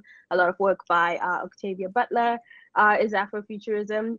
But the genre that I'm most interested in right now is Afro surrealism, which is about telling the narrative of the contemporary Black experience. So the right now instead of the future. Okay. And how absurd that experience is and leaning into that absurdity. And I think the best example, or the most popular example of Afro surrealism is Jordan Peele's film Get Out. Of course, where you have, the sunken place. So leaning into those kind of like horror and absurd conceits. Wow, wonderful.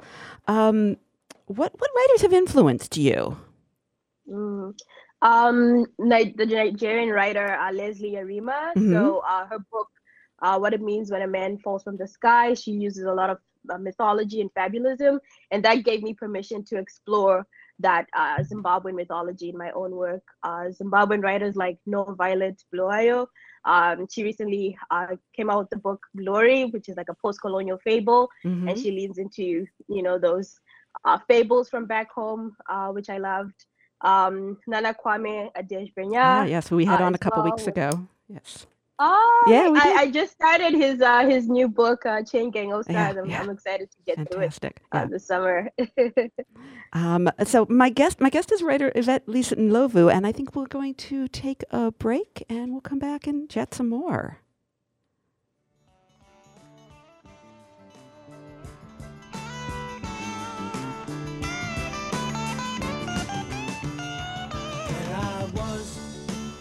The immigration scene, shining and feeling clean. Could it be a sin? I got stopped by the immigration man. He said he doesn't know if he can. This is Talk the Talk with Bill Newman and Buzz Eisenberg. What's cooking at River Valley Co-op? Here's avid eater, grocery shopper, and co-op member Bill Newman. Local farms are welcoming spring to the co-op. Asparagus popping up and ready to eat in bunches. In the co-op meat department, local chicken from Reed Farm, house-made brats and sausage, everything to kick off grilling season. In the co-op cheese department, welcome the maple season with maple-washed Willoughby, a delicious local cheese washed with Vermont maple liqueur. River Valley Co-op, wild about local. Everyone is welcome. You love your car. We all do. It's part of our DNA. If your vehicle gets into an accident, the people to turn to are the collision experts at Fort Hill Collision Services in Amherst. Fort Hill lets you leave your concerns at the door. They'll fix your vehicle to better than factory standards and deal with your insurance company from start to finish. Fort Hill is locally owned and operated. They're part of the community, and they guarantee the work they do every time. Trust Fort Hill Collision Services, Route 9, Amherst, and online at forthillcs.com. Oh, the places you'll go. This Dr. Seuss book might be the quintessential graduation gift. Broadside has it, plus other books for grads. Like What Now by Ann Patchett, Navigate Your Stars by Jesmyn Ward. Toni Morrison's The Source of Self-Regard, selected essays, speeches, and meditations. Browse Broadside Bookshop for inspiring books for graduates. How about Devotions, the selected poems of Mary Oliver? How about Rough Sleepers by Tracy Kidder? Or Cheryl Strayed's Tiny Beautiful Things. Browse Broadside, buy a book for a grad. Here comes the money. You could be one word away from $1,000. It's a grand in the hand on WHMP. Listen each weekday for the $1,000 keyword at around 8:15, 12:15, and 4:15. When you hear the keyword, just go to WHMP.com and enter it for a shot at $1,000. You have until midnight to enter the keyword of the day. It's a grand in the hand on WHMP. Complete rules and details on WHMP.com. You're listening to Talk the Talk with Bill Newman and Buzz Eisenberg, WHMP. And we are back. We're just able to eavesdrop on a wonderful conversation between Megan Zinn and Yvette Lisa Ndlovu, the author of short story collection Drinking from Graveyard Wells, from which she just read. Really fascinating. Yeah, really fascinating part of the story. Yvette, I know that can be difficult for artists to find their footing again after a significant move. Did you have trouble writing after you immigrated? What helped you find your voice in this very new place? So, you know, like I mentioned, the stories that I read when I was in Zimbabwe were mostly set in the UK and the US. So I didn't think that Africans were allowed to be in books. And then when I immigrated to the US, I had an African professor who introduced me to books by other African writers. So for the first time, I was reading those kinds of books. And that gave me permission to explore African mythology in my own work. So I think coming to the US actually opened up my world a lot more because I was able to have access to a different variety of books, so I had different voices. And that allowed me to find my own voice. That's fantastic. That's fascinating. And when you came here, I don't know if you went there immediately, but you were obviously at Cornell, living in Ithaca for a while, and now you live in Massachusetts. How was adapting to winter? How was it to experience snow for the first time? It was shocking at first trying to learn how to, you know, dress for the winter, but I actually love the cold, having been around all year round summer my whole life. I like the change. Maybe I'll be sick of it after a few years, but at the moment, I love the cold. I love hearing that. As somebody who likes winter, it's nice to know that people can adjust from such different climates. How else has living in the United States impacted your work? So I think right now I'm writing in the genre of Afro surrealism, which is about exploring the contemporary Black experience, and reading African American work as well as films has allowed me to explore that. So I always talk about Jordan Peele's Get Out and how he uses horror in his films, and that that opened up permission and space for me to do that and think about what are the absurd experiences of being an African woman.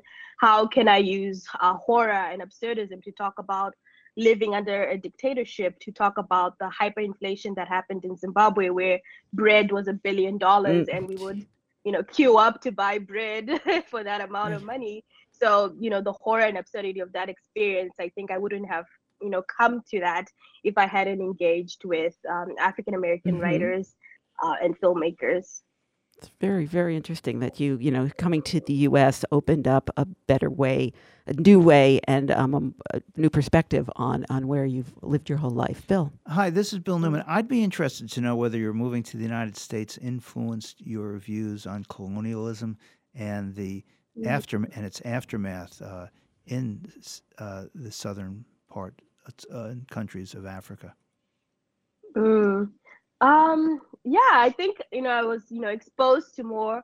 So, different people from like when I was at Cornell and at UMass, meeting other people who've experienced colonialism from other countries. So South Asians and, other people from around the world, and having those kind of conversations about how different and similar our experiences are. So I think the US is kind of like a melting pot of different cultures. So I was able to get a lens into how other people have experienced colonialism.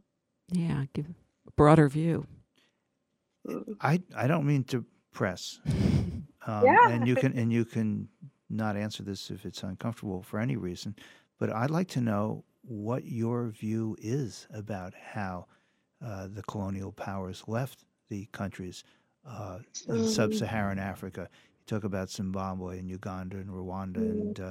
And your thoughts, anything you would care to share with us about that? Yeah, so my work, especially in Drinking from Graveyard Wells, I explore, the failure of the revolution. So I talk a lot about, the Zimbabwean dictatorship, the Mugabe dictatorship, and how Mugabe and other dictators used the methods of the colonizer on their own people. So we kind of have this inherited trauma that our current leaders kind of learned from that system and are perpetuating that system. So in Drinking from Graveyard Wells, I have a story where we have an immortal leader, and I use that conceit of immortality to talk about absolute power. What does it mean to be under one leader forever? And the kind of like the methods that they use to keep people in check, to hoard that power. And I think those are things that we inherited from the colonial system that are being perpetuated till this day. Yeah, absolutely, absolutely. And switching a little bit, so you're a co-founder of Voodoonauts, which is a name I love, a grassroots collective for Black science fiction and fantasy writers, Afrofuturists, Afro surrealists. Can you tell us a little bit about that? Yeah, I co-founded Voodoonauts with another MFA student. She was doing her MFA at Brown, Shingai Njeri Kagunda, and we wanted to create a workshop, a safe space for Black writers where we could talk about science fiction and fantasy. So we have a weekend workshop every summer where we have a cohort of 25 writers exchanging work and giving support. We also operate on an anti-capitalist mutual aid model. So the fellowship is free for our fellows, and there's just like an exchange of skills. So whatever skills you have, you bring to the table, and trying to kind of create the support system for marginalized writers. Wonderful. Where would a writer who's interested in that find out more information? Yeah, we have our website, voodoonots.org, as well as Twitter. We're at voodoonots. Okay, and at Voodoonauts, VOODOONAUTS for anybody who wasn't able to catch that. What kind of impact, Yvette Lisa Ndlovu, my guest, what kind of impact do you hope your stories have on your readers? With working with Afro surrealism, I take real stories and make them absurd. But at the end of the day, they're real, like the story that I read about the surreal experience of being an immigrant, where immigrants have to give up something that they love, like their eyes, body parts, and family members in order to naturalize as a citizen. That comes from real stories. We have family separations happening right now. At the US border, we have, all these horrific systems of power. And so there are truths to these fantastic tales, to these monsters, to these mermaids. And I want people to be able to gather, the truth of the story behind the mermaids and the ghosts and the shapeshifters in the book. Wonderful. So my guest has been Yvette Lisa Ndlovu, who is a writer, and her new collection of short stories is Drinking from Graveyard Wells. She's also an MFA student at UMass Amherst, and she teaches writing at UMass Amherst as well. Where can people get your book, particularly around the Pioneer Valley? You can get it at Amherst Books as well as Odyssey Books. In South Hadley. I actually have an event on June 20th with Kelly Link at Odyssey Books in South Hadley, as well as online Barnes & Noble, Amazon, Bookshop. And also asking your independent bookstore to order it for you if they don't have it. Wonderful. Thank you so much for being with us. Yes, thank you so much. Thank you for having me. It really was our pleasure. Megan, thank you so much for that. And everybody else, thank you for joining us today on Talk the Talk. Remember, we all try to walk the walk. Judgment, there is no partiality. So arm in arms, with arms, we'll fight this little struggle. 'Cause that's the only way we can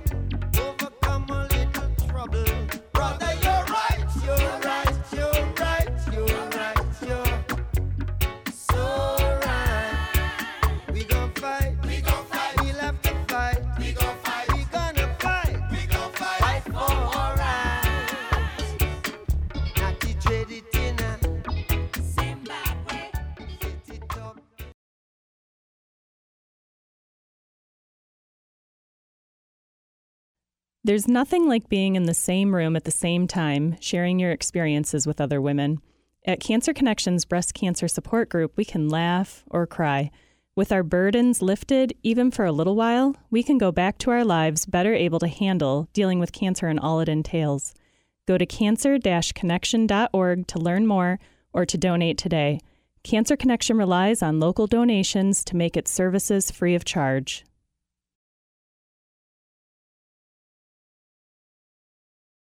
Grow Food Northampton helps you make the